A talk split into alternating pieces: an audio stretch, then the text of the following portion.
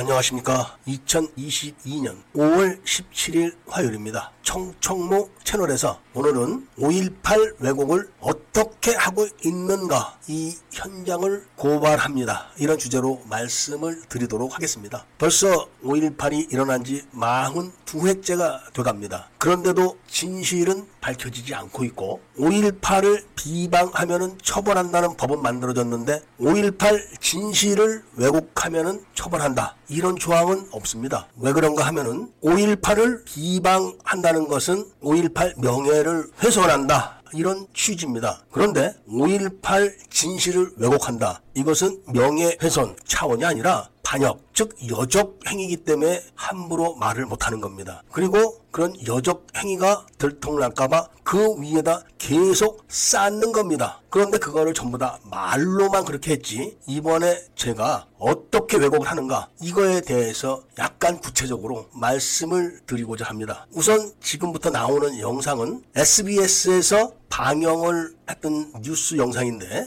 SBS만 하더라도 공룡파 방송으로 공공적인 책임을 져야 되는 그런 의무를 갖고 있습니다. 그런데 아나운서가 멘트를 하면서 어떻게 거짓말을 하는가 이거를 노골적으로 하나하나 짚어가면서 말씀을 드리겠습니다. 공수부대원들이 이 맨손의 시민들한테 조준 사격을 해서 50명이 넘게 숨졌습니다. 이 사건 때문에 시민들이 우리도 총을 들자고 무장을 하게 된 겁니다. 그때 이 총을 쏘라는 명령을 누가 내렸나 아직 제대로 밝혀지지 않았습니다. 당시 현장에서 지휘를 했던 공수부대 대대장이 한 명 생존해 있는데 저희 취재진이 찾아가서 물었습니다. 그 대답 전현남 기자가 전해드립니다. 자, SBS 아나운서가 맨손의 시민들에게 공수부대가 조준 사격을 했다. 그래서 시민들이 무장을 하기 시작했다. 그러면서 당장은 시간을 얘기를 안 하지만 뒤로 가면서 한시에 사격을 한 걸로 만들어 갑니다. 그러니까 역할을 분담해 가지고 한 사람 한 사람씩이 책임을 짓지 않는 한도 내에서 발언을 하지만 뉴스를 보게 되면은 공수부대가 비무장 시민들에게 조준 사격을 했고 그 조준 사격은 한시에 했다. 이겁니다. 5월 18일 날 새벽, 새벽부터 그, 어, 차를 막 끌고 나가기 시작했습니다. 어, 간부들이요? 아유, 직원들이? 아니, 아니요. 아, 외- 어, 외부, 외부. 외부인들이. 예, 예. 그래서 그, 그 전날은 아, 아, 전남대에서 전병들하고 했다가 어, 그, 어, 시위를 했었는데 그, 그 이튿날 5월 18일 날 새벽에 아시아 자동차가 뚫렸습니다. 타이어를 다 바람을 바람도 다 빼놓으시라 가지고 타이어도 빼놨는데 외부 사람들이 타이어 주저앉은 걸로 와서 어 바- 바꾸를 갈아달라 어쩌라 그래가지고 우리들이 저 공장이 큰 프레셔도 안 되고 운영이 안 된다고 그래 하니까 이 사람들이 저희들이 그 사람들 해놓은 말은 자기들이 서울에서 지원온 지원군인데 네. 예, 광주 시민들이 협조를 안 해주면서 엄포를 놨습니다. 협박을 했습니다. 네, 네. 어, 협박을 하면서 총을 들이대고 그- 그런 그런 일이 있었습니다. 아, 저 어, 자기들은 서울서 지원온 학생들이라고 하더라고요. 네, 학생들? 학생들이라 하면서 어, 뭐 차를 운전도 잘하고 다니고 막 아주 막 그런 상황이었습니다. 예. 그때 당시에 보셨을 때 학생들로 보였나요? 아니면은 어른입니다 어른. 어른? 예. 아. 단계는 제가 그 추락관리니까 군용차 납품 군부대에다 나- 날려주는 그 수송반 일을 했습니다. 자, 이렇게 1980년 5월 18일 날 새벽 아시아 자동차를 기습을 하는 게 5.18의 첫 번째 발단 사건입니다. 5.18이 첫 번째 발단 사건은 전남대 정문에서 경비병들과 대학생들 사이에 충돌이 첫 번째라고 하면서 돌멩이를 던진 걸로 기록을 하지만 그날이 일요일인데 무슨 학교를 가겠습니까? 그것도 전국 계엄이 떨어지고 일요일인데 학교에 떼거지로 몰려가서 돌멩이를 던질 수 있다고 생각하는 사람이 과연 제정신이겠습니까? 그런데 왜 전남대학교 정문에서 경비병들과 학생들 사이에 충돌이 첫 번째 사건이라고 만들어야 되는가? 그것은 5.18의 첫 번째 사건을 총을 들고 시작을 했다. 이렇게 할 수가 없기 때문인 겁니다. 그러니까 실질적으로는 5.18의 첫 번째 사건은 전남 대학교 학생들이 공수부대 장병들에게 돌멩이를 던진 게 아니라 서울서 지원 나왔다고 자처하는 연고대생들이 카빈 총을 들고 아시아 자동차에 가서 차를 강탈한 겁니다. 차 안 내놔? 좋다. 쏜다. 열실 때까지 차 안 내놔면 쏘겠어. 하나, 둘, 셋 이렇게 해서 열으셨다는 거 아니겠습니까? 이렇게 강제로 차를 뺏어간 것이 첫 번째 사건입니다. 그리고 두 번째 사건은 국가 방산업체로서 방산물자를 비상계엄하에서 총을 든 괴한에게 의해서 뺏겼다. 이거를 신고를 했겠습니까? 안 했겠습니까? 아시아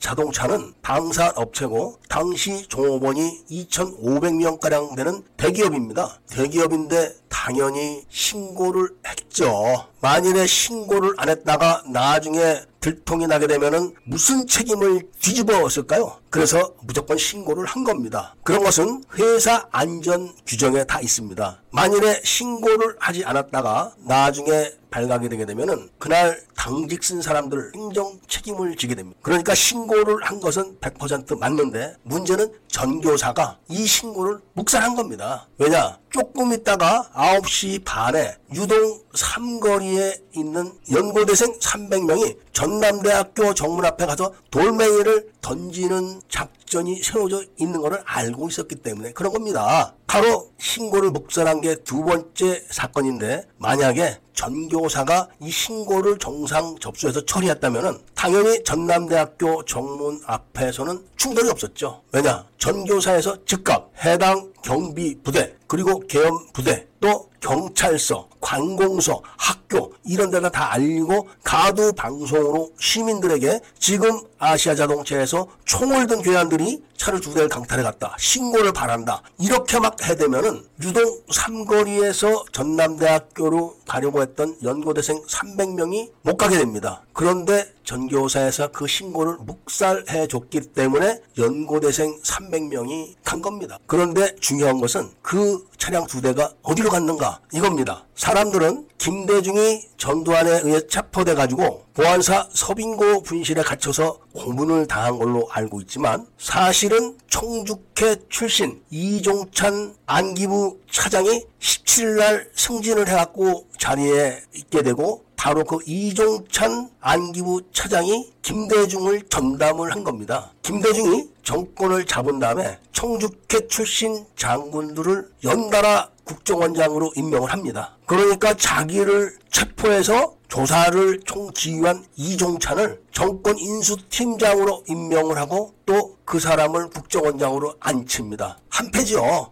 그런데 고문을 했겠습니까? 겉으로는 으름장을 놓지만 둘이 있게 되면은 귓속말로 진행 과정을 다 알려줬을 겁니다. 왜냐하면은 김대중이 대통령이 돼가지고 이종찬을 안기부장으로 임명해가지고 둘이서 짜가지고 중국에서 북한 경찰을 강제로 납치해서 안기부로 끌고 옵니다. 대한항공 승무원으로 위장을 시켜서 약물에 중독시킨 상태로 대한항공에 태워가지고 김포공항에서 비밀 통로로 빠져나와서 안기부로 직행해서 고문을 했던 겁니다. 거기까지는 좋은데 그게 들통나가지고 결국은 대한민국의 정치 정보 주권을 중국에 갖다 바치는 겁니다. 이종찬과 김대중이 이런 관계인데 서빙고에서 가다 놓고 고문을 했겠습니까? 하루하루 진행되는 사건의 일일 보고를 다 해준 겁니다. 김대중은 자신은 6개월 동안 5.18이 일어났는지도 모른다. 이렇게 이야기했지만 지금 5.18을 구체적으로 왜곡한 장본인이 바로 김대중입니다. 그런데 아무것도 모르는 사람이 그렇게 했겠습니까? 완전히 다 숙지를 하고 파악을 했기 때문에 왜곡도 기가 막히게 한 겁니다. 바로 조금 전에 나주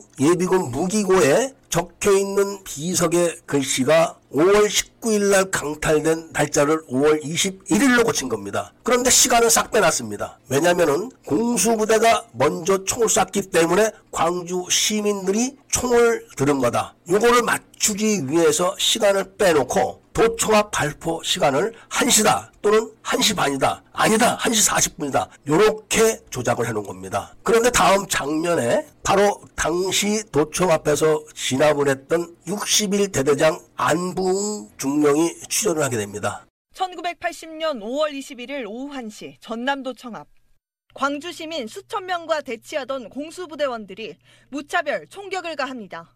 당시 가장 많은 50여 명의 희생자가 나온 전남도청 앞 집단 발포입니다.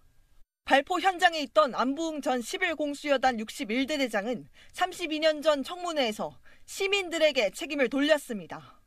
정당방위라고 그랬지 않습니까? 정당방위. 정당방위에 입각해서 사격이 된 것입니다. 자, 여자 아나운서가 이야기를 하는 걸 시청하셨을 겁니다. 그러니까 이 여자 아나운서도 몇 시다 이 얘기는 싹 뺍니다. 일단은 단지 도청 앞 집단 발포 때 현장에 있었던 안부웅 지휘관 61대대장 이 얘기를 끌고 나가는 겁니다. 여기서 안부웅 61대대 대대장이 누군가 이걸 제가 잠시 말씀을 드리도록 하겠습니다. 11 공수 여단은 61대대, 62대대, 63대대가 있는데 실질적으로 도청 앞에서 집단 발포를 한 부대는 62대대입니다. 61대대는 도청 앞에서 방어를 했지만 사격을 한 부대가 아닙니다. 그리고 63대대는 24일 날 교도대대에서 편성한 특수 분대에게 기습 공격을 당했을 때 팔이 잘려져 나가는 중상을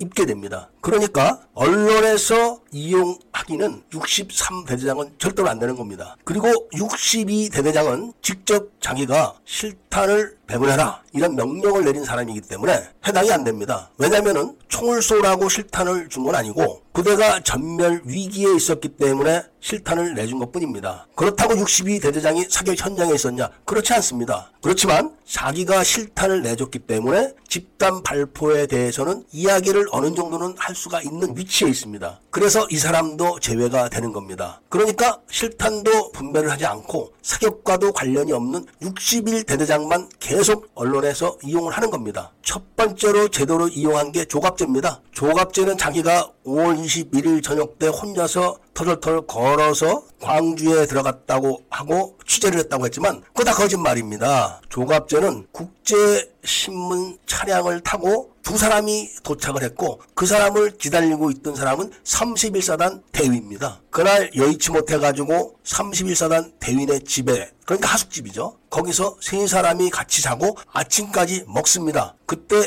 전교사에서 소령 한 사람이 나와가지고 조갑제와 같이 간 사람은 당신은 안 돼. 가! 이렇게 해놓고 조갑제만 들고 작전도로로 광주로 들어간 겁니다. 그게 22일 날 아침입니다. 오전. 22일은 이미 광주가 연고대생 치하에 있을 때입니다. 그러니까 외부 사람은 공식적으로는 절대로 들어갈 수가 없는 데인데 전교사 소령의 안내를 받아가지고 작전도로를 통해서 광주로 들어가서 전남 도청에서 아무도 들어갈 수 없는 전남 도청을 조갑제가 들어가는 겁니다. 22일에는 전남 도청에는 굉장히 중요한 VIP가 옵니다. VIP를 경호하는 부대가 누구였냐 하면은 바로 전날 24단 지부차를 기습을 가장한 상납을 받았을 때 그 안에 있던 장교 우위를 꺼내서 입고 도청 앞에서 칼빈 총을 거꾸로 맨 사진을 보셨을 겁니다. 그 부대가 바로 VIP 경호 부대였고 그 지휘관이 누구냐면 바로 광수입니다. 광수. 이 조갑재 기자가 화려한 휴가라는 영화가 딱 나왔을 때 그 영화를 띄워주기 위해서 일부러 안붕 씨를 만나가지고 그 영화를 같이 보러 가서 진짜 한시에 총을 쐈냐? 이렇게 물어보는 거죠. 그런데 순진한 60일 대대장은 아니 이게 말이 되냐? 이렇게 해서 이 사람이 영화로 고소까지 합니다. 그런데 무죄를 받죠. 영화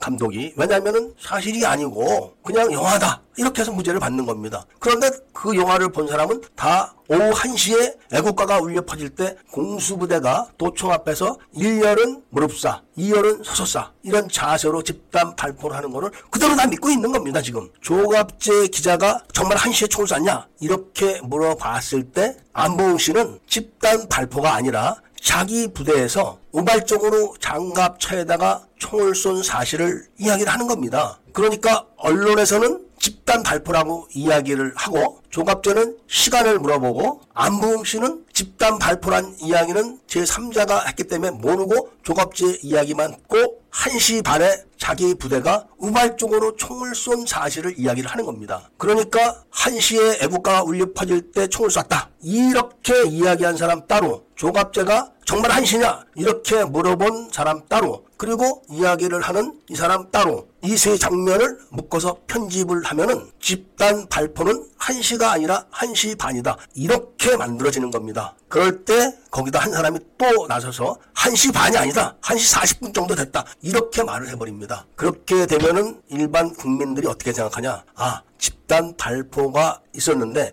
영화처럼 1시는 아니고 1시 반이나 1시 40분 정도 됐구나. 이렇게 딱 만들어 놓는 겁니다. 그런데 안봉 씨가 같이 짜고 그러지는 않았을 걸로 봅니다. 저는 전두환 합수부장도 자기 휘하에 있던 이종찬이가 김대중과 내통을 하고 연고대생들과 내통을 하면서 후일에 대한민국의 국정원이 갖고 있는 정치정보 주권과 군사정보 주권 중에서 정치정보 주권을 중국에 바친다는 것은 까맣게 모르고 있는 겁니다. 지금도 죽기 전까지도 몰랐을 겁니다. 그런데 너를 어떻게 하냐 이렇게 반문을 하실 분들이 많은데 제가 그런 제보를 다 직접 받은 사람입니다. 노태우 비자금 제보도 대한민국에선 제가 제일 먼저 받았습니다. 김아무개 국회의원이 폭로하기 전에 받았습니다. 저는. 그리고 영변에서 핵실험을 했다. 이런 증거를 북한에서 남한으로 보내왔을 때 국정원이 접수를 거부해서 그거를 미국 CIA로 보낸 게 접니다. 그게 바로 임동원 원장 시절이고 김대중이 노벨 평화상을 받기 전이었습니다. 그래서 이런 내용을 다 하는 겁니다. 자, 그렇다면은 이제 조작의 클라이맥스인 시간, 이 시간을 말하는 사람이 나옵니다. 이 장면을 보시고 다시 또 말씀을 드리도록 하겠습니다.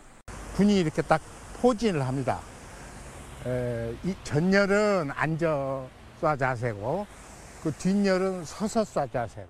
이렇게 사격 시간을 한시다. 전열은 앉았어. 그리고 후열은 서서 쏴다. 그리고 이 사람이 기자라고 딱 보여줍니다. 그러니까 조갑재 기자가 안붕 씨를 엮어서 사격 시간을 한시대로 맞춘 그 장면과 똑같은 겁니다. 사람만 역할이 바뀐 겁니다. 저 사람이 말한 거는 바로 화려한 휴가에서 영화로 방영한 장면을 얘기하는 겁니다. 왜냐하면은 집단 발포 시간은 오후 3시 반부터 또 4시입니다. 30분 동안 사격을 한 부대는 62대대 4지역대입니다. 그리고 사격 현장에는 대위, 소령, 중령은 다 없습니다. 오직 수역 빌딩에 배치된 62대대 4 지역대 65명은 육군 중위가 지휘를 했던 겁니다. 그분이 바로 신동국 중입니다. 이 기록은 5.18 기록에서 없습니다. 정보부 기록에서도 없습니다. 수사 기록에도 없습니다. 5.18 특 별조사위원회 조사 기록에도 없습니다. 대한민국 3대 비밀 중에 하나이기 때문에 그런 겁니다. 신동국 중위가 명령을 내려서 사살한 연고대생들이 402명입니다. 402명. 그리고 그 기록들은 그 당시 현장에서 있다가 나중에 체포돼서 잡혀가지고 수사기관에서 조사를 받은 사람들 중에서 그 현장에 있던 사람들이 진술한 내용이 있습니다. 그리고 5.18 재단도 1차 사격, 2차 사격, 3차 사격이 있었다. 이 이야기를 합니다. 1차 사격은 바로 안붕 대대장이 이야기하는 그 사격을 말하는 겁니다. 그리고 2차 사격은 바로 어린 상주라고 내세운 조사천 씨를 쏜 사격을 말하는 겁니다. 이건 조작이죠. 그런데 유일하게 5.18 재단에서는 3차 사격을 언급을 합니다. 이 3차 사격이 바로 집단 발포인 겁니다. 이 사격하고 안붕 씨하고는